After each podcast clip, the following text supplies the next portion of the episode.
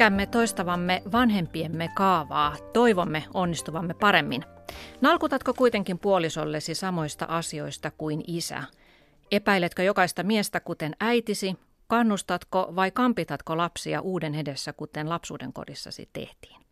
Tämä oli sitaatti Marianna Stolpov kirjastasi Vanhempieni kaltainen, johon olet haastatellut 50 eri-ikäistä ihmistä, tavallisia työssäkäyviä, eläkeläisiä, opiskelijoita, ihmisiä, jotka ovat halunneet pohtia vanhempiaan ja omaa tapaansa olla parisuhteessa tai vanhempana, ja tästä me puhumme nyt.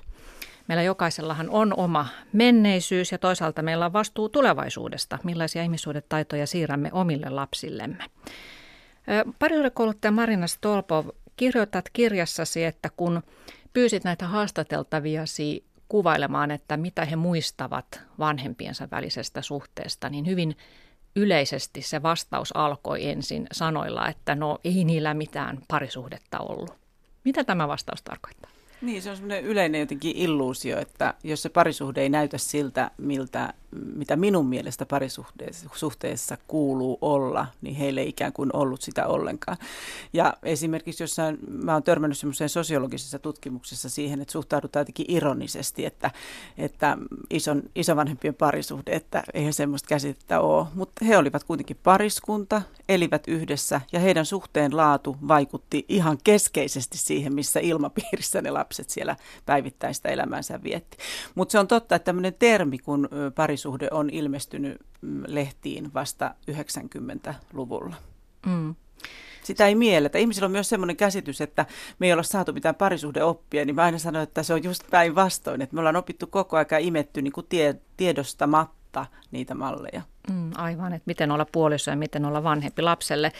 No parisuhdeoppaissa yleensä puhutaan aina hyvästä vuorovaikutuksesta ja avoimuudesta, että ne ovat tärkeitä asioita, mutta kuinka moni näistä sun haastateltavista todellisuudessa kertoi nähneensä tällaisia asioita siellä lapsuuden perheessään. Mm. Hyvää vuorovaikutusta ja avoimuutta. Joo, no se, se on just, vi, mä niin kuin koen, että viisi viidestä kymmenestä oli sellaisia, jotka sanoivat, että he olisivat mielellään ottanut samanlaisen suhteen kuin omilla vanhemmilla oli. Ja sitten täytyy sanoa myös se, että aina kun puhutaan tästä vuorovaikutuksesta, niin mua kiinnostaa jotenkin enemmän vielä se, että mitä sen vuorovaikutuksen alla on, että mikä sysää meidät kommunikoimaan kumppanin kanssa niin kuin on. Mutta kyllä se on totta, että mä kysyin myös tätä, että no minkälaisen avoimuuskasvatuksen saatte, koska mua pikkusen alkoi ärsyttää tämä yleinen, että ole kumppanillesi avoin. Et niin, missä te olette nähneet sitä sellaista avoimuutta kumppanien välillä? Niin, että miten sitä voi osata, jos ei sitä ole oppinut Niin, joku asia, jota me ollaan koskaan nähty. Mm. Niin se, on, se avoimuus oli kyllä tosi harvan herkkua. Mm. No ohjaaja, käsikirjoittaja, näyttelijä, hahmoterapeutti, opiskelija Liisa Mustonen. Mitä sinä muistat omia vanhempiesi välisestä parisuhteesta? Millainen se oli se heidän liittonsa sinun silmin silloin, kun olit lapsi? No, äh, heillä todella on parisuhde. Että siinä on eikä eriävä ääni, mutta ähm, ähm, No mä en osaa, mä en osaa niinku puhua enää siitä lapsen näkökulmasta. Mä en voi puhua muusta kuin tästä Et muista enää mikä, Niin, en, joo. joo, ei, kyllä mä siis, sen mitä mä tiedän mun vanhemmat, tai muistan, että mun vanhemmat tota, olivat käyneet jonku, jonkinnäköisen myllyn läpi niin, että kun minä ja mun vuotta vanhempi veli synnyt tai ilmaannuttiin maailmaan, niin he oli päät, päätyneet siihen, että he ikään kuin ka- toimivat kasvattajina yhdessä. Mutta sitten he oli myös päätyneet siihen, että he uskovat tota, vapaaseen kasvatukseen. Mm-hmm. Joka siis sinun sitten, kohdallasi? Joo, ja mun joo. vuotta vanhemman veljen kohdalla. Tässä kahdeksan vuotta vanhemman veljen kohdalla ei. Ja se oli niin kuin, ikään kuin tässä tapahtui tämmöinen, niin kuin, niin kuin mä ajattelen, että on niin kuin isojen ikäluokan varmaan aika iso, paljonkin koskee niin kuin tuota suurta ikäluokkaa, että, että heitä on kasvatettu todella autoritäärisesti ja, ja, tota, ja se, niin kuin sodan käyneet vanhemmat ja ikään kuin ettei todellakaan ollut mitään vapaata. Ja näin käsittääkseni mun vanhinta veljeä on myös niin kuin kasvatettu, että hyvinkin autoritäärisesti. Ja sitten on tullut 60-70-luvun tuulet, mutta ilman tietoisuutta tietysti helposti tapahtuu, että mennään ihan toiseen äärilaitaan, jossa sitten loppujen lopuksi jälki voi olla tämä kasvatusjälki sitten tulevaisuudessa, että millaisia mekanismeja, malleja tarttuu, niin voi olla aika samanlaista. Että jos sä oot täysin pellossa, mä en väitä, että mä olisin ollut täysin pellossa, tämä on nyt tämä, tämä ikään kuin tämä ääripääkuvaus, että mm. todella autoritääristä tai sitten ihan ilman rajoja, mm. niin, jä, niin kuin kasvatusjälki on samaa.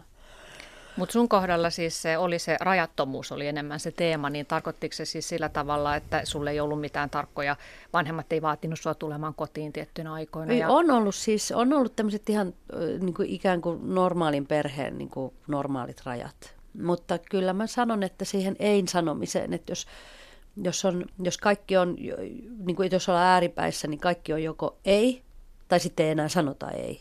Niin kyllä siinä on niin kuin tietysti... Mm siinä on jotain tutki, tutkimista. Ja kyllä se, ähm, se liike, niin onhan se olemassa edelleen. Se ikään kuin, että, että, että olla isolla äh, ikäpolvella, kaikki on ollut todennäköisesti heille ei tunteminen. Kaikki ikään kuin, koska vanhemmat, heidän vanhemmat on käynyt sotaa ja olleet niin kokeneet niin valtavia asioita, niin seuraava sukupolvi niin hiljaa.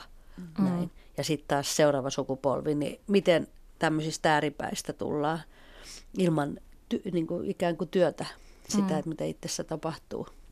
Joo, ja on tosi pitkiä nämä niin, ketjut On, on ihan valtavia, joo. Mutta et se, sitä niin kuin, et, ja, m, e, en ole analyyt, en ole analyytikko, tiedän vaan omasta kokemuksestani, mutta sen mun vanhemmat on jollain lailla pelastautuneet ja selviytyneet niin kuin yhdessä. Ja se on aiheuttanut heillä niin kuin tietynlaisen, ei symbioos, mutta ehkä konfluenssi, eli, ja sekin on vähän rajattomuutta, mutta todella myös eläneet aina tosi tiukasti yhdessä ja todella parisuhteessa. Et se on ollut niin kuin mun, uh, mulla on ollut niin kuin he on ollut aina hyvin yhtä vahvasti läsnä niin kuin vanhempina kasvattajina. Mm. Ja, niin, ja myös heidän no. parisuhde on ollut niin kuin meidän, me, mun lapsuudessa ja mun kasvuympäristössä se on ollut selviö jotenkin, että se, se kaksikko on niin kuin vanhemmat, että heillä on mm. se suhde. Mm toi ei millään tavalla ollut niin kuin ihan se suurin osa mun haastattel- haastattelemista ihmisistä, että se oli selvää, että he oli kaksikko, vaan nimenomaan monilla oli se tuntu, että he eivät niin kuin, vetäneet eteenpäin yhteistä projektia. Mutta mm. sitten mun tuli tuosta vapaasta kasvatuksesta sellainen mieleen, yksi mun haastateltava, joka oli tosi hauska, joka kertoi, hän oli myös just niin kuin vanhemmat 60-70-luvun taitteessa kasvattaneet, niin sanoi, että hänen äm, tapansa kapinoida sit vanhempia vastaan, kun rajoja ei ollut, oli mennä rippikouluun. Se oli tosi hauska. Ra- raju niin, siellä oli kaikki.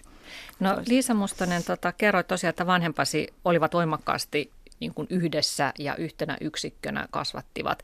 Ja, ja sun ensimmäinen avioliitto päättyi eroon ja sä oot jossain lehtihaastattelussa sanonut, että sä koit sellaista rajattomuutta myös siinä suhteessa, että yritit tavallaan semmoista symbioosia. Ja kun sitten se ero tuli, niin tavallaan se minuus hajosi, koska olit rakentanut se minuuden siihen toisen varaan, niin voiko näin jälkikäteen nähdä, että tässä oli jotakin, jotakin yhtymäkohtia sinne sun lapsuuden malliin, että ollaan tosi rajattomasti yhdessä? No ihan ehdottomasti.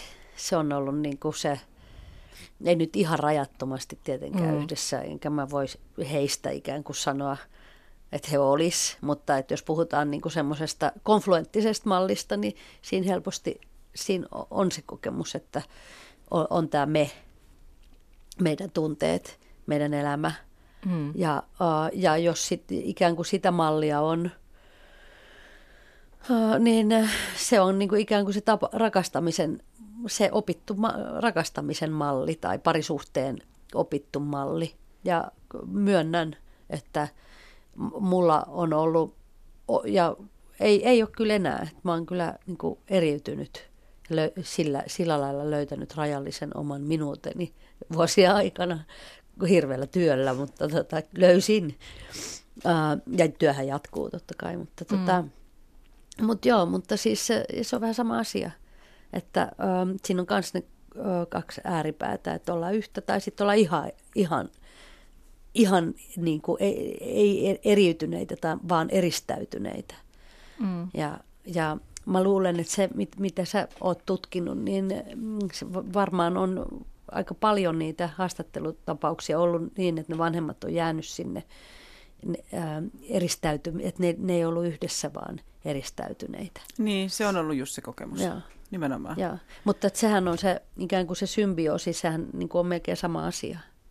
Että koska sekin on, niin kuin, eihän siinä ole oikeaa kontaktia tai sitä oikeaa suhdetta, vaan siinä on kaksi ihmistä, jotka on kietoutuneet yhteen. Se on ehkä yhtä yksinäistä kuin olla täysin eristäytynyt hmm.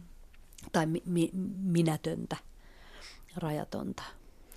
Niin, tässä oli niin selvä vähemmistö niitä, jotka koki. Siitähän voi olla sitäkin, että vanhemmat on niin kuin tavallaan niin ö, symbioottisessa suhteessa keskenään, että, ö, ja se voi olla sekä semmoinen niin riidan yhdistämä suhde että rakkauden yhdistämä suhde tai vaikkapa seksuaalisuuden tai mikä tahansa, että lapsi on kokenut hetkittäin olevansa täysin ulkopuolinen. Että kaiken näköistä. Mutta palatakseni siihen onnellisiin perheisiin, niin se oli todella 5 viidestä, viidestä kymmenestä. Mm, että aika vähän, vähän sitten on sellaisia. Ja varmaan on myös siis sitä, että, että kun suurin osa näyttää olevan ihmisiä, joilla on jotakin vähän haavaa sieltä lapsuudesta, on ollut jotakin säröä siinä perheessä, niin sitten sit parisuhteesta aikuisena haetaan korvaajaa niille haavoille. Sehän ei välttämättä pääty sitten hyvin sekään. Joo, se on juuri näin, että me tavallaan joka elämän vaiheessa tarvitaan sitä kokemusta, että me tullaan rakastetuksi. Se on ihan ihmisnisäkkääseen kirjoitettu, että me tarvitaan sitä mm, rakastetuksi tulemisen kokemusta lapsena vanhemmiltamme ja sitten isompana kumppaneiltamme. Ja se on just näin, että jos tavallaan se on kauhean vajavainen se rakastetuksi tulemisen kokemus lapsena, niin sitten me oletetaan ja ollaan kauhean janoisia siinä parisuhteessa siltä toise, niin kuin suhteessa siihen toiseen ihmiseen. Et mä enemmänkin näkisin niin, että parisuhde on mun mielestä semmoinen jotenkin semmoinen suojaava puu tavallaan, jonka katveessa sä voit niin sit alkaa hoivaamaan niitä haavojasi, mutta ei niin, että se on sen toisen tehtävä. Ja sitten tämmöistä, niin kuin, jos ei ole saanut riittävää semmoista turvallista rakkauskokemusta lapsena, niin kyllähän se voi näkyä parisuhteessa esimerkiksi uskottomuutena. Että ihminen, joka on hyvin nälkäinen ja janoinen rakkauden suhteen, niin hän tarvii säännöllisesti ja usein sitä kokemusta, että on jollekin jotenkin ykkönen ja merkityksellinen ja hakee sitä sitten tuolta turuilta ja toreilta niin kuin koko elämänsä läpi. Mm. Ja tuommoinen symbioottinen parisuhdehan voi olla myös sama, samasta juuresta, eli että tavallaan takertuu siihen toiseen, Myös korjaa sitä. niitä omia lapsuushaavojaan. Kuinka paljon sä Liisa tiedät sun omien vanhempien vanhempien, siis isovanhempiesi suhteesta ja heidän tavastaan olla vanhempia? Joo, no siis jonkin verran. mun isän äiti jäi sotaleskeksi ja löysi uuden miehen ja, heidän, ja siitä ikään kuin tragediasta, että sankari isä, joka kuoli sodassa ja sitten isäpuoli ja, ja tämä leski. Ja tota, se on ollut aika tuulista. Ja sitten tota, mun äidin puolelta niin myös sodan käynyt isä.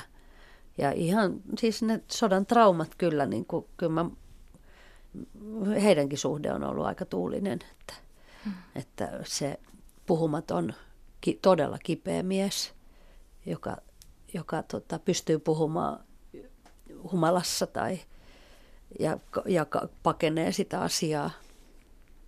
Ja, ja, muut, ja lapset ja, ja uudelleen rakentaminen ja, ja kuinka nuorina ne miehet on ollut siellä sodassa, niin kuin, että se oikeasti se alkava elämä on ikään, ikään kuin se, se on niin kuin jämähtänyt myös siihen, se koko elämän, niin kuin, niin kuin mä muistan mun vaarin, niin koko se elämä on ollut ikään kuin se loppuelämä on ollut sitä sodan käsittelyä.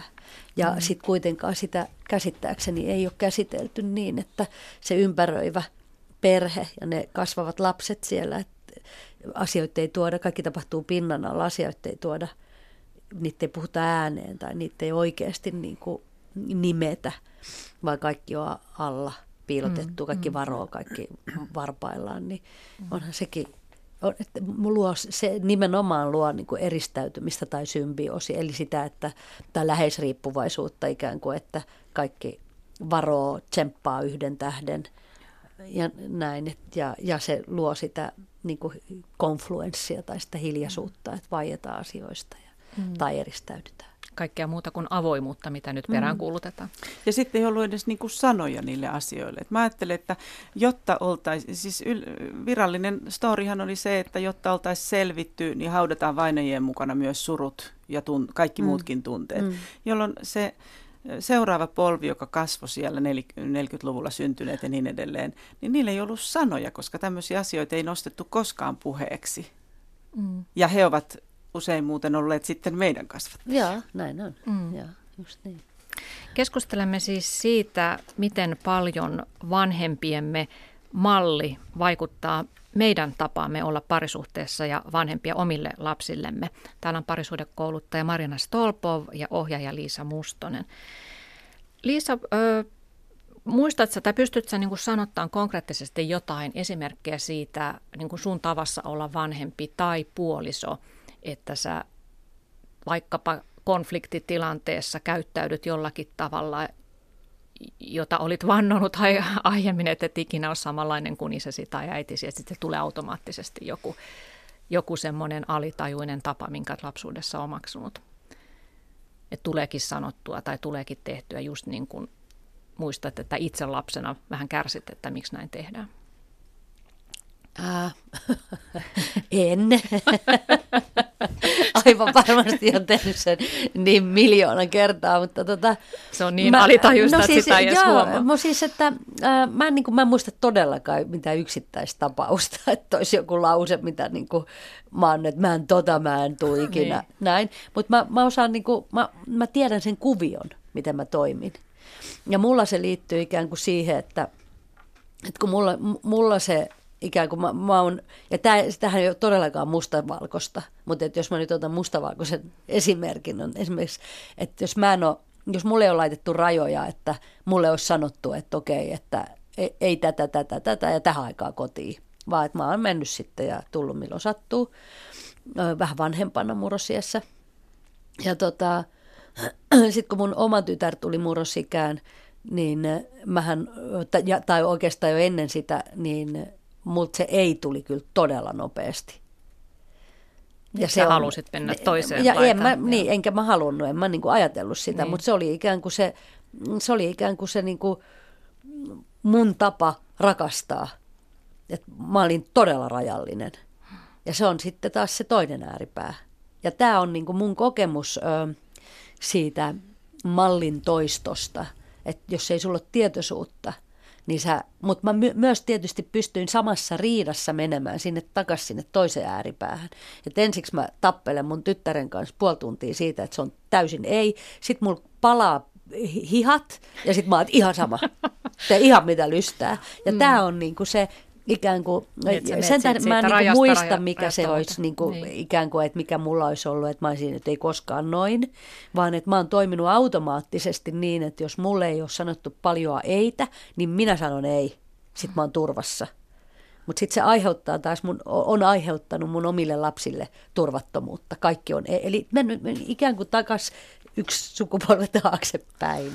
Ja tämä on niin kuin, näin mä niin kuin, mä uskon, että ilman tietoisuutta, että sä et tiedosta, mitä sä teet, sä et tiedosta, mitä mallia, sä, tai itse ikään kuin mihin sä reagoit, mikä on se kohta, mikä tässä tuntuu, nyt on mm. vaara, nyt mä toimin näin, sulla ei ole mitään tietoisuutta siitä, niin silloin sä helposti toistat täsmälleen saman, miten, mm. miten sua on ikään kuin kasvatettu tai sun kanssa on toimittu. Ja se voi vaan tapahtua toisessa ääripäässä. Mulla on hirveän hyvä esimerkki tästä, tämä liittyy muuhun mutta tota, mulla on yksi tuttu ihminen, joka kertoi mulle, tota, mä olin sillä hetken töissä ja huomasin, että siinä työympäristössä tota, ihmiset oli aika ahdistuneita. Ja ne puhu mulle, että come on, että yritä nyt, että toi on niin, ton kanssa on niin että tee sä nyt jotain, mä tulin sinne ulkopuolisena, että, että jos, että kun tuolta ei saa niin mitään tältä ihmisestä, josta olen kertomassa, niin sitten ei saa koskaan kiinni ikään kuin, että mitä se haluaa, ja se oli liidi siinä porukassa. Ja sitten mä vähän kyselin, että no mikä tässä on, ja puhuin tämän ihmisen kanssa, ja sitten loppujen lopuksi se kertoi näin, että, että siltä ei, se sanoi kaikkea joo. Ja, tota, ja sen tähden sen työntekijät oli ihan hirveän ahdistuneita, koska mistä, kaikki, ka, kaikkea sanotaan koko ajan, että joo, okei, okay, joo, ihan kohta, joo, kyllä, te sopii, joo, ihan kaikkeen.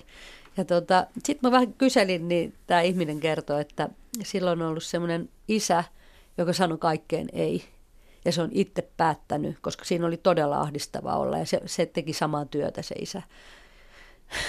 se, oli todella, se oli päättänyt, ei ikinä lähde tuohon, että se ei koskaan, se ei sano ei, että se sanoo mm. aina joo. Mm. Ja se, joo. ikään kuin sen omat työntekijät oli todennäköisesti aivan yhtä ahdistuneita. Niin. Että kokee ja sen. tässä onkin just, joo. että kun se tapahtuu niin kuin selkäytimestä tulee mm. se oma käyttäytyminen, niin. että miksi mä nyt, tai ehkä voi tiedostaakin, että että tota, no niin, on väsynyt ja lapsi kiukuttelee, niin tulee tiuska, tiuskittua just niin kuin äiti tiuskia oli päättänyt, että mä en sitten ole samanlainen, mutta se vaan tulee.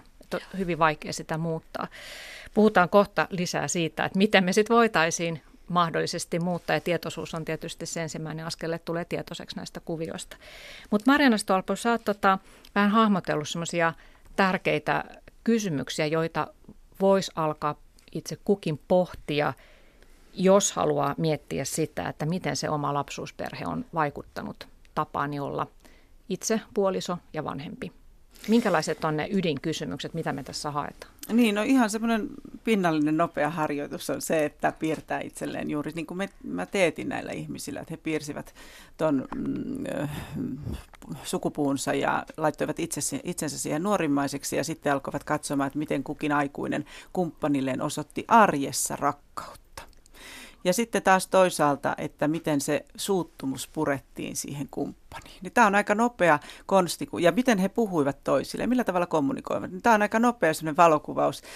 Mä käytin sellaista termiä, että pudottakaa itsenne niin kuin dokumenttikameran kanssa sinne perheeseen, että mitä siellä tapahtuu.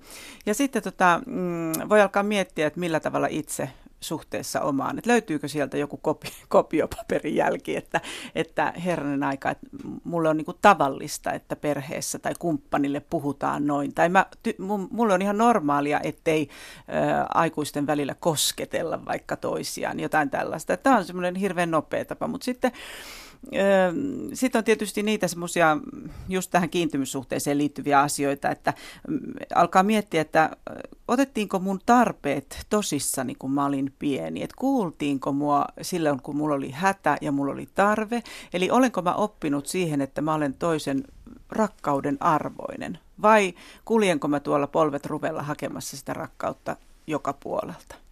Sitten toisaalta mä opin myös perheessäni sen, että voiko toiseen ihmiseen luottaa. Ja nyt on täysin eri ö, meininki, jos me mennään parisuhteeseen sillä ajatuksella, että no pohjimmiltaan kaikki on huijareita tai tämä nyt menee metsään joka tapauksessa. Niin onhan se ihan eri sävy, mikä me tuodaan niin kuin siihen parisuhteeseen siinä tapauksessa. Ja sitten kolmantena asiana, mikä minusta on mm, ihan keskeistä, on se, että mitä meidän piti lapsena, minkä tyyppisiä meidän piti olla, että meitä rakastetaan, koska semmoista tavallaan ehdotonta rakkautta vanhemmilta ei tule. Se on surullinen fakta, että jokaisella on joku oma arvomaailma, millä perusteella, tai psykologinen taustansa, millä perusteella hän tavallaan lasta palkitsee tietynlaista käyttäytymisestä. Ja tämä on se käyttäytyminen, jota me ikään kuin tarjoillaan silloin, kun me löydetään se, joka me halutaan hinnalla millä hyvänsä. Ja tämä on hirveän iso asia, koska siitä löytää itsensä semmoisesta käyttäytymisansasta, et nopeasti kaikki hoksaa sen, että ne, jotka sai rakkautta hoivaamalla, niin ne ottaa itselleen niin kuin jokaisen kaupungin hoivaavan, hoivattavan sitten itselleen. Nämä on semmoisia asioita, joita kannattaa omalla kohdallaan pohtia, miten palkittiin luot, olinko rakastamisen arvoinen ja sitten, että onko ihminen yleensä niin kuin luotettava toista ihmistä varten tässä maailmassa vai ytimessä onko mulla se epäilys siitä, että mä en ole arvokas ja kaikki on vaan pettureita ja huijareita.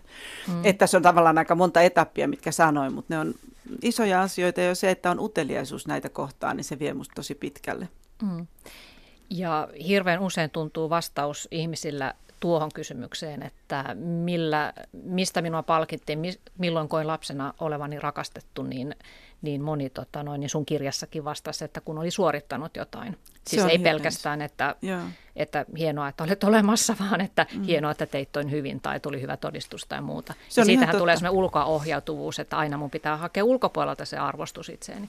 Niin ja tavallaan mm, kyllä, se on, tähän näkyy ihan, me voidaan minne tahansa käännämme pään, niin me voidaan olla itse ensimmäisenä niitä, jotka hurmaantuu niin kuin toisen energiasta ja siitä, mitä kaikkea hän on saanut elämässä aikaan ja kuinka hän on niin kuin pätevä ja pärjäävä. Ja sitten me ollaan itse ensimmäisinä siinä uhreina, kun se toinen ei ole koskaan kotona. Mm. Ja tämä, joka on suorituksilla saanut tavallaan lapsena koulunumeroilla ja sitten uraputkellaan arvostusta ja rakkautta, niin hän ei niin kuin voi ymmärtää sitä, koska se on myös selkäytimessä se, että tästähän mua on aina kiitetty, kun toinen pakkaa tavaransa ja muuttaa ulos, kun sä et ole koskaan kotona. Etkä sä edes tajua, mistä mä puhun, kun mä puhun parisuhteesta tai meidän välisistä vuorovaikutuksista tai jostain. Tämä on äärettömän yleistä, mutta niitä on monenlaisia. Tämä suorittaja on vaan niin kuin yksi ja hoivaaja on toinen, mutta niitä on tosi paljon erilaisia tapoja, että kukin miettiköön, minkälaisena minua rakastettiin lapsena. Jotain on rakastettu hyvin hiljaisena ja semmoisena, että ei vaan häiritse niin kuin vanhempien elämää millään tavalla. Ja, ja joku voisi vastata tähän, että ei mua rakastettu millään lailla, mutta mä aina sanon, että mut edes sun annettiin olla, jos sä olit hyvin hiljaa, etkä vaikeuttanut niiden elämää. Niin tämmöinen ihminen pienentää itsensä myös parisuhteissa valtavasti, koska hän on tottunut siihen, että parhaimmillaan pärjää silloin, kun antaa toiselle sen estraadin. Ja sitten kun voi kuvitella, mitä tapahtuu, kun on vuosien avioliitto takana, että kuinka pieneksi toinen on mennyt ja kuinka suuri se toinen siinä perheessä on. Hmm. Kyllä, ja sitten jonain päivänä herääkin vaatimaan jotakin itselleen, niin sitten puoliso onkin ihan ihmeessä, että mikä sulle nyt tuli. Juuri näin.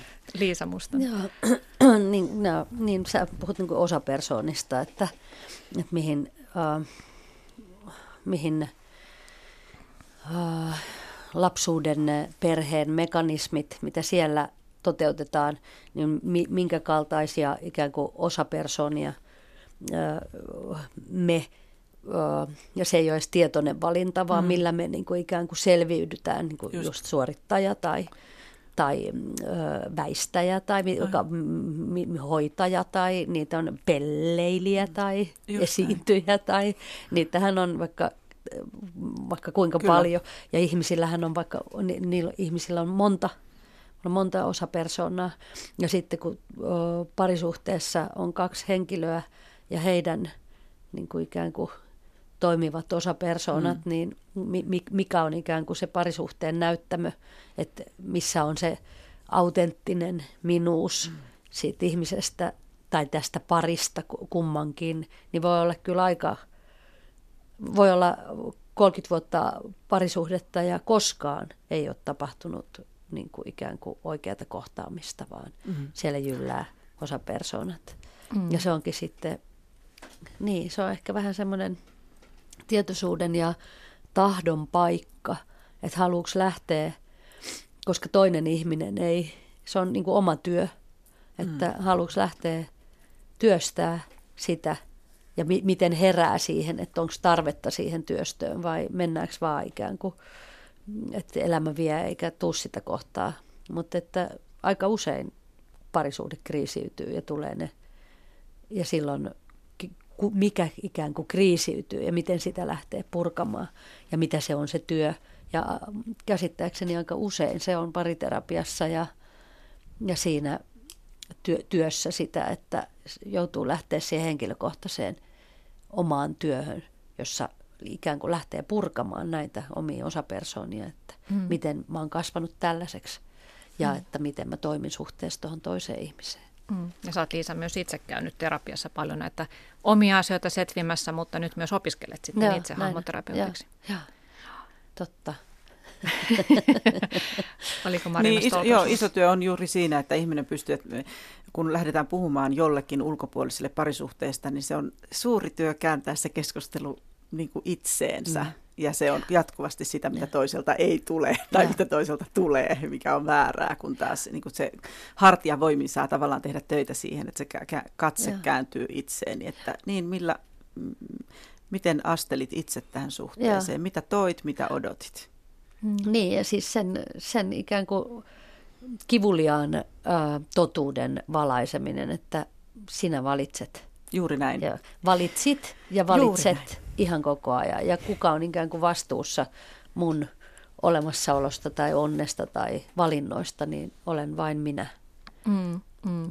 Mutta tosiaan vielä, vielä palaisin näihin sukupolvien äh, taakkoihin, että, että, että jos ihminen ei ole havahtunut miettimään näitä asioita, niin hän tiedostamattaan toistaa jotakin kaavaa, joka sitten aiheuttaa ehkä sen kriisin, että sulla oli Marjana tässä kirjassa eräs 50 mies kertoi, että hänen vaimonsa haki eroa, koska vaimo syytti miestä puhumattomuudesta.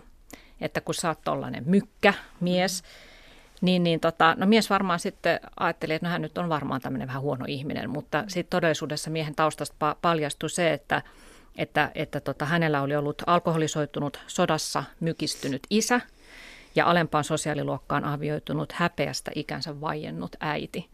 Eli varmasti tällaiset asiat oli vaikuttanut siihen tapaan, miten hän itse oli siinä parisuhteessa, mutta vaimo tietysti näki vain sen nykyisen tilanteen, että, että sinussa on jotain vikaa. Nyt kun sä luit tätä, mä muistan ihan tarkkaan sen ihmisen ja sen paikan, jossa me puhuttiin, ja tota, niin tulee mieleen, että se ihminen on ihan niin kuin kädetön parisuhteessa, mm. jos näin voisi sanoa, että, että kukaan ei ollut opettanut. Hän ei koskaan ollut nähnyt mitään. Ja molemmilla vanhemmilla oli ihan looginen ja ymmärrettävä syy siihen mykkyyteensä, mm. mitä heidän tarinassa. Että tässä on musta hirveästi kyse siitä, että ei, että ei sitä, että syyllistetään ja katsotaan, että näitä virheitä te olette tehneet, vaan musta on just semmoinen armeliaampi reitti jotenkin, että kun näkee mikä tarina, ihan historiallinen, ö, historiallisissa ympyröissä, missä on eletty, mitä heiltä on vaadittu, mitä, missä ilmapiirissä he ovat kasvaneet, niin sä pystyt ymmärtämään sen, että ai tästä se johtui. Mm, ja joo. se on niin kuin musta ihan ensi askel siihen, että pystyy itse toimimaan toisin, koska tajuaa, että okei, nämä on ollut ne niiden vaikuttimet. Totta ihmeessä mä teen silloin näin, koska meillä oli näin, mutta enpä halua, että mun lapset katselee samantyyppistä esitystä. Joo, siis nimenomaan kysymys ei ole syyllistämisestä, vaan pikemminkin haemme ymmärrystä sille, että miksi omat vanhempamme ovat käyttäytyneet näin ja miksi heidän vanhempansa taas näin. Ja vielä ehkä näistä sukupolvista, niin sä oot Marjana tässä hahmotellut tässä sun vanhempieni kaltainen kirjassasi näitä sukupolvien eroja, että siellä on näitä sodan vaientamia miehiä, kaikesta selviäviä puurtajanaisia. Ja sitten on myös 90-luvun laman pelottelemia työmyyriä. Mitä yhteistä tai erilaista sä näit näitä, näiden sukupolvien edustajilla, mm. jos ajatellaan siis sitä, että miten he ovat osanneet näyttää rakkauttaan? Tämä on niin iso kysymys, että mä voisin kaksi tuntia. Mutta siis sillä tavalla, että meillä on semmoinen mm, äh, ihan äh, tähän päivään asti kulkenut linja jotenkin, että miten rakkaus näytetään, no vaikka ruoanlaitolla tai työnteolla – se on, ne on hirveän voimakkaat meille. Mutta sitten on se kohta 90-luvun lama, jossa tapahtui, että siihen asti tavallaan eteen, niin kuin perheen elintason nouseminen oli jotenkin koulutuksen kautta aika fakta, mutta siihen se tyssäs. Et siihen tapahtui, siinä tapahtui semmoinen kohta, jossa joihinkin perheisiin jotkut aikuiset ei koskaan enää saanut kiinni siitä, mitä oli ollut aikaisemmin. Ja varsinkaan enää ei voida luottaa siihen, että me päästään isompiin neljöihin kuin meidän vanhemmat pääsi, meidän elintaso nousee yhä edelleen. Niin tavallaan se, sitä rakkautta ei voi enää osoittaa sillä tavalla.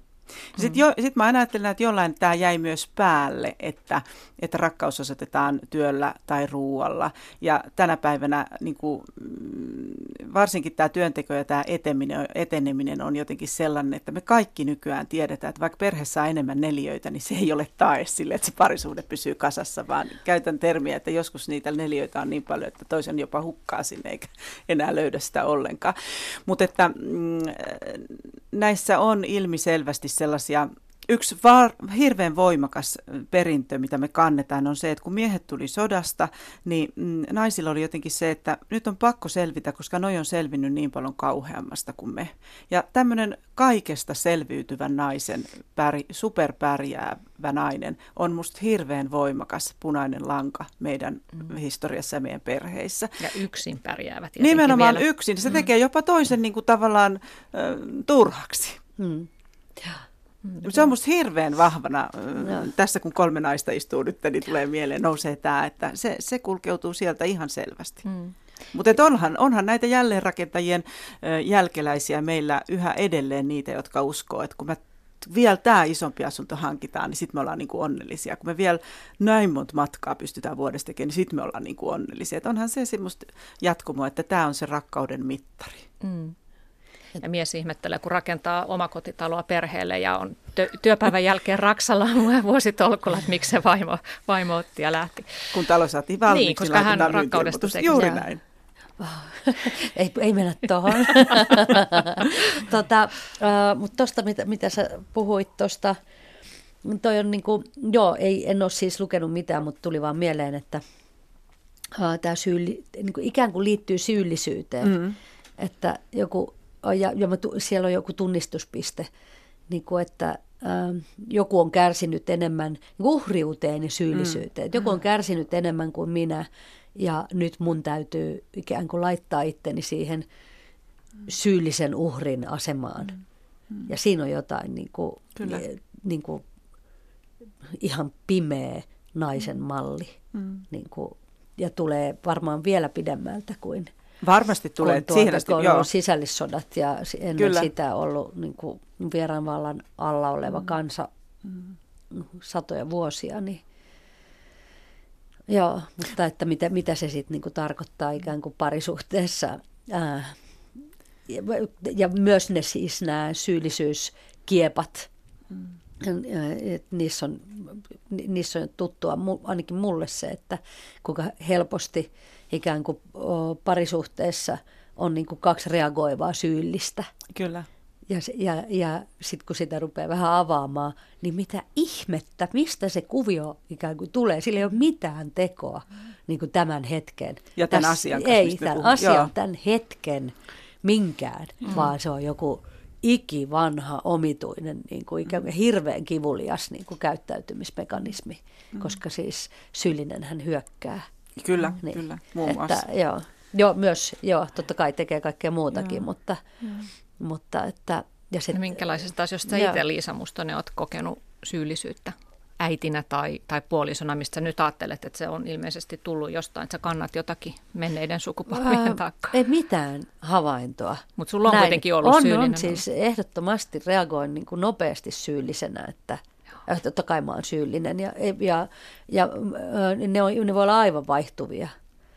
Ja, ja ne on aina jollain lailla niin kuin kietoutuu häpeään tai, mm, totta. tai avut, kyvyttömyyteen, avuttomuuteen mm. tai johonkin ikään kuin jotain ke, mennä kestää itsessään. Mm. Mutta, joo. Ja sitten voi olla myös sellaista syyllisyyttä siitä, että ei pysty näyttämään tunteitaan, ja sekin on hyvin pitkä ketju, että tässä Marjana sun kirjassa oli tämmöinen aika liikuttava 47-vuotias nainen kertoi, että hänen mummonsa ensimmäinen kihlattu kuoli sodassa ja, ja vaari oli sitten hänelle vain korvike.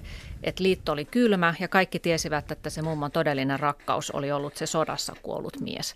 Ja tällaisella kylmällä parisuhteella, että kuinka pitkäkestoinen vaikutus sillä on ollut sitten polvesta toiseen. Niin, se on näennäisesti sellaista mikrohistoriaa, joka on niin kuin jotenkin mukavasti toisarvosta jonkun mielestä, mutta ajatelkaa kuinka se vaikutti siihen. Musta se oli hämmentävää, että lapsen lapsi tietää, että toi oli vaan tuolle korvike. Niin totta ihmeessä, jos siellä on kauheassa kylmyydessä ja korvikkeena toista kohdeltu koko se aika, niin siinä kun lapsi varttuu, niin eipä sillä ole ö, mallia siitä, että muuta, muuta mallia siitä, mitä parisuhteessa tapahtuu. Mm. Mun piti vielä, saanko mä tuohon uhrautumiseen joo, tai niin. tuohon uhriuteen palata sen verran, että sit siinä on just 70-luvun niin kuin tavallaan sitä murrosta koetaan siinä 60-70-luvulla, että, että juuri se edellisen sukupolven uhriutuminen oli se, josta haluttiin eroon. Ja sitten on vedetty, kun 80-luvulla ei enää tarvittu niin kuin jälleen rakentaa Suomea ja ei tarvittu enää ehjiä perheitä, niin sitten annettiin tämä, että nyt ei tarvita enää syyllistä avioeroon ja niin edelleen. Niin, edelleen. Mm. niin me voidaan päästä semmoiseen ääripäähän siinä, että yhtään en uhriudu yhtään en kattele niin kuin enää. Ja tämä ei ole mikään moraalinen kannanotto siitä, että ihmiset mukamassa eroisi liian helposti, koska sitä mm.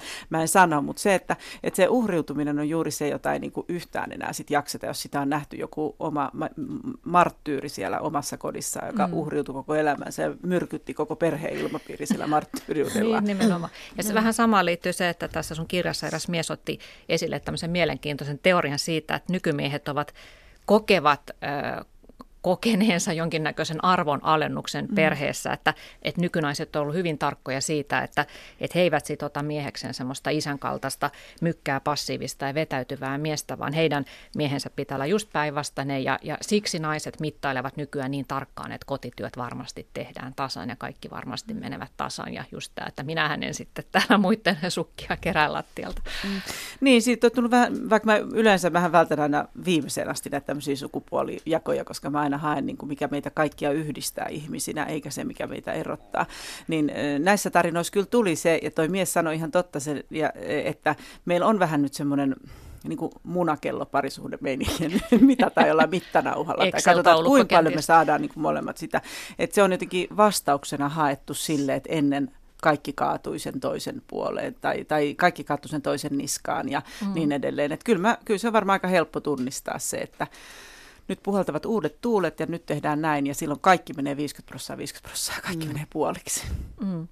No mitä Liisa Mustonen, sä oot pohtinut äh, vielä tästä sukupolven ketjusta, että sä oot siis suur, suuriin ikäluokkiin kuuluvan naisen kasvattama ja, ja tota, äitisi äiti taas oli sitten sitä sodan kokenutta sukupolvea. Et miten se, tämä ketju on vaikuttanut sun tapaan olla nainen? Et mitä, mitä naisen pitää olla? Tai mitä hän ei saisi olla? No tota, mulla tietysti on vaikuttanut se, että mun kaksi isoveliä myös. Joo, mutta jos, no joo, mutta jos mä katson tota ikään kuin sitä naisketjua, ää, ää, ja mä luulen, että niin, mä en tiedä oikein, että miten erottaa mun isoäiti ja mun äiti jollain lailla heidän niin kuin, mekanismeista. Mutta tota,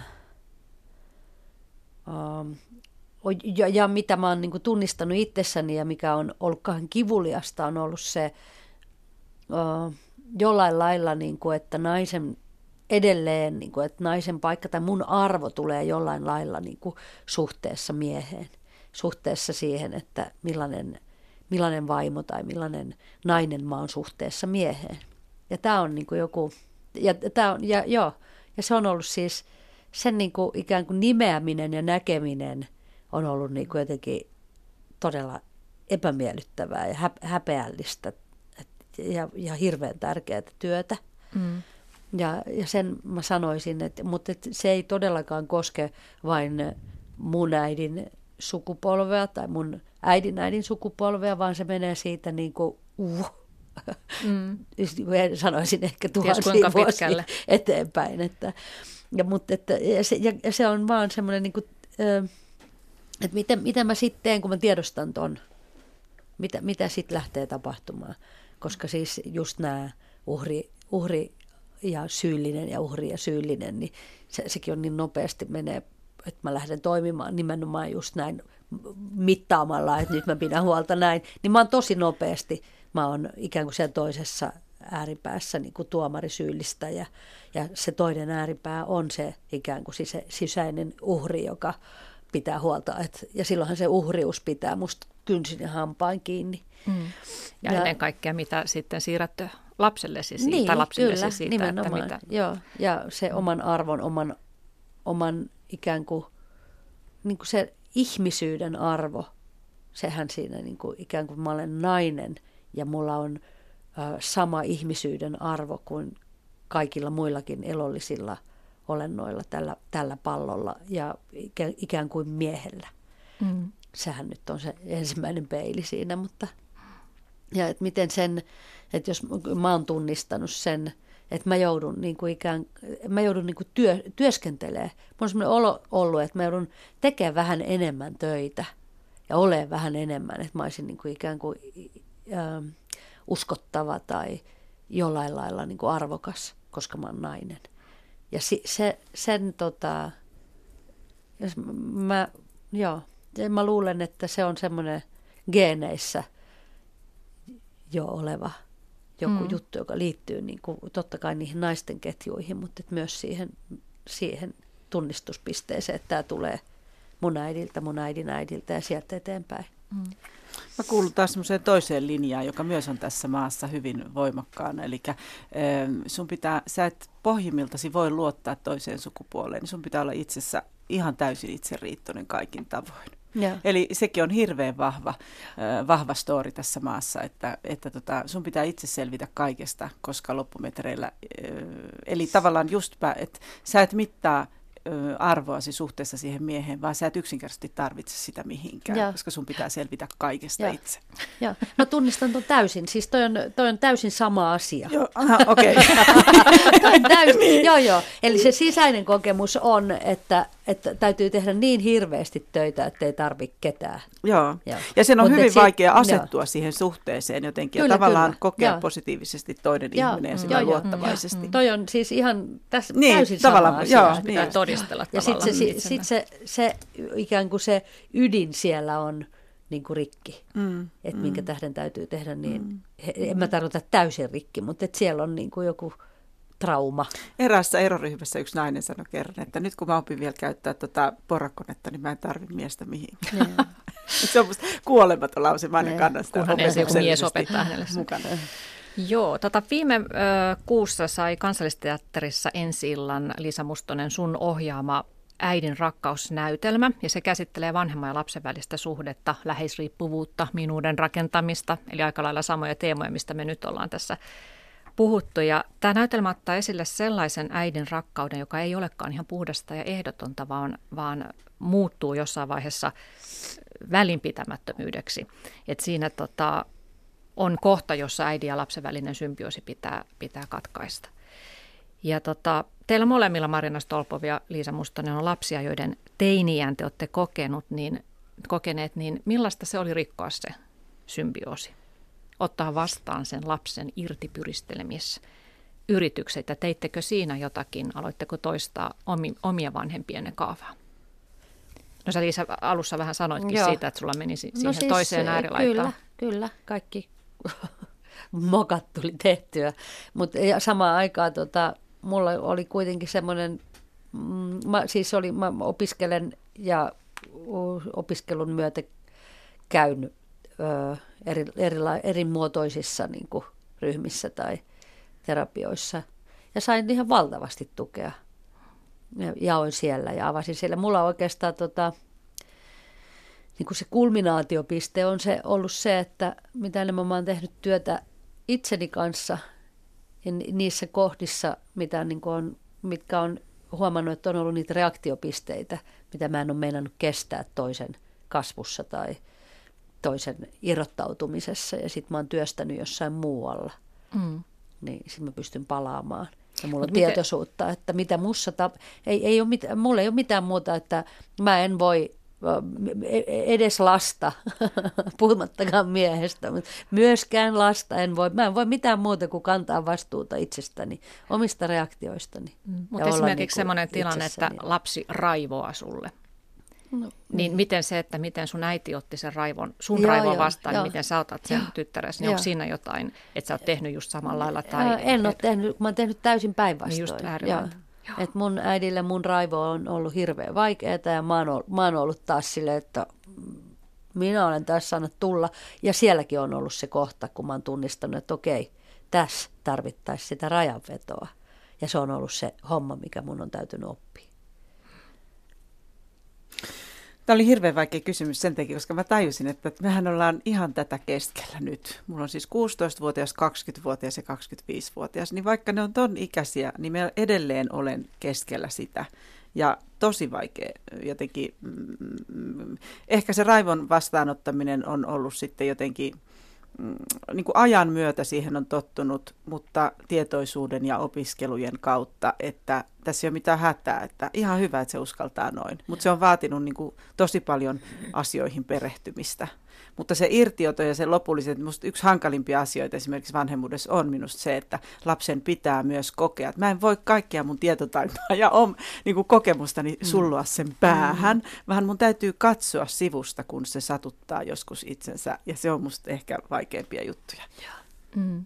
Yeah. Mutta semmoinen tietty vaativuus, ihan varmasti mä oon perinnyt sen ja mallina ja sitä vastaan olen niin pyristellyt, sitä vaativuutta ja armottomuutta vastaan ja. ihan hirveästi lasten kanssa. Joo.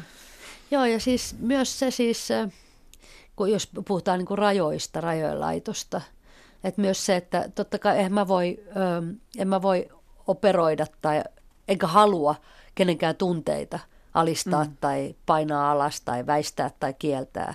Mutta mä voin puuttua siihen, että jos mua, mua kohtaan esimerkiksi käyttäydytään jatkuvasti piiloaggressiivisesti tai mm. epäreilusti tai, tai epäkohteliaasti tai näin. Ja silloin mä voin mä, mä myös a, a, mm, niin kuin, a, annan turvaa mun kanssa ihmiselle, varsinkin lapselle sillä, että mä, mä, a, mulla on oman arvon tunto ja mm. mua, mua kohdellaan niin kuin diisentisti, vaikka olisikin ihan raivoissaan. Mm. Ja, ja niin kuin niiden läpikäymistä, niin sehän aina vaatii sen, että jalat maahan ja, ja se niin kuin mun oma tuki että mä oon niin kuin itseni kanssa ja silloin mä pystyn olemaan aikuinen ja läsnä mm. ja rajaamaan ja olemaan läsnä. Se vaatii semmoisen muutaman syvän hengittämisen joo, joo, ja, siis, siinä, että... ja rakkautta. Mm. Ja mun kokemus siitä rakkaudesta on niin yksinkertaista, että se todellakaan on yksinkertaista, mutta se on niin kuin nimenomaan se kyky olla, niin kuin rakastaa itseänsä, olla itsensä kanssa ja olla rauhassa – eikä lähteä niin kuin taivaan tuuliin kadota toisen tunnetiloihin tai, tai rankaisemaan tai alistamaan tai reagoimaan. Mm. Mutta liittyy siihen, mitä aikaisemmin mainitsit siitä ulkoaohjautuvuudesta. Että mä usein kehotan ihmisiä miettimään, että kun te olette vihaisia puolisollenne tai lapsellenne, niin miettikää kuinka paljon siinä on sitä, että mitä tämän perheen ulkopuolinen maailmakin tästä ajattelisi, jos tulisi ilmi, että. Ja se ei missään tapauksessa ole tiedostettu niin kuin ajatuskuvio, mutta siinä on semmoista hätää, että mä en ö, kasvattajana ole onnistunut, mm. jos minun lapseni sitä tai mm. tätä. Et, et, et, se vaatii myös rakkautta, mutta valtavan määrä hyvää niin kuin itse tuntemusta, semmoista itsetuntoa, että oikeasti se ulkopuolinen maailma mua ei nyt tässä kiinnosta, mm. että sen pystyy rajamaan pois. Musta se vaikuttaa tosi paljon meidän tapaan reagoida sekä kumppaniin että lapsiin. Mm. Sitten sulla oli Marianne se yksi hyvä neuvo ihmisille, että jos jossakin vaikkapa konfliktitilanteessa miettii, että mitä mä nyt teen, nyt mä en halua olla samanlainen kuin mun vanhempi, nyt mä haluan toimia viisaasti vaikka mm. suhteessa lapseen, että mitä kannattaa miettiä. Niin, mulla on sellainen yksinkertainen lause, mitä käytän sekä itse että ohjaan sen muillekin. Jos mä olisin nyt tässä hetkessä tuo lapsi, niin mitä mä toivoisin, että mun äiti tekisi? Hmm. Tai isä. Hmm. Se on semmoinen arjen nopea hätäapu siihen hetkeen, kun meinaat repiä hiukset päästä sieltä. Niin. Miten työ taas tuommoinen? Vaatii semmoista samastumista ja ehkä vähän siitä empatiaa ja muistella, että minkälainen itse, mitä itse tunsi lapsena. Juuri näin, juuri näin. Ja varmaan yksi semmoinen hyvä neuvo myös, että ei tulisi taas sitten niitä lapsia, jotka muistelevat, että heitä kiitettiin vain suorituksista, on se, että me muistettaisiin me vanhemmat, että voi silloin tällöin myös ripotella sellaisia kiitoksia, että muistaa sanoa jotain kivaa sille lapselle, vaikka pelkästään se pelaa sillä kännykällä siellä sohvalla, että, että onpas kiva, että olet olemassa, eikä vaan sitten, kun hän tekee jotain loistavaa. Ja läsnäoloa siis, mm. että ei myöskään vain ne sanat, totta kai niillähän me ilmastaa, mutta että kyllä se niin kuin oikea kontakti ja läsnäolo siinä, niin se on aika jykevää. Ja se, sen kautta tuleva rakastetuksi tulemisen kokemus on tota, jopa isompi kuin sanat, että mm, aivan. Hei, hei kiva, kun sä oot olemassa. Mm. Ja nämä on kaikki sellaisia asioita, mitkä pitää todellakin opetella, jos niitä ei ole itse lapsena oppinut. Mm. Miten Näin. ollaan läsnä Näin. ylipäätään. Niin, suhteessa sekä kumppaniin että lapsiin, Joo. molempiin. Ja itsensä. Ah, niin, Siitä se sekin vielä. Kyllä, juuri näin, siitä, sekin vielä. Mm. Mikä, mikä löytyykään sieltä se niiden osapersonien alta se oma minuus. Mm. Sieltä se löytyy. Hyvä, tässä oli aikamoinen pakkaus äh, ihmissuhdeasiaa meillä tänään tiistaina. Kiitoksia Marjana Stolpov ja Liisa Mustonen, että tulitte Yle Radio yhteen. Ja kuuntelijoille mukavaa päivänjatkoa ja tapaamme jälleen ensi tiistaina.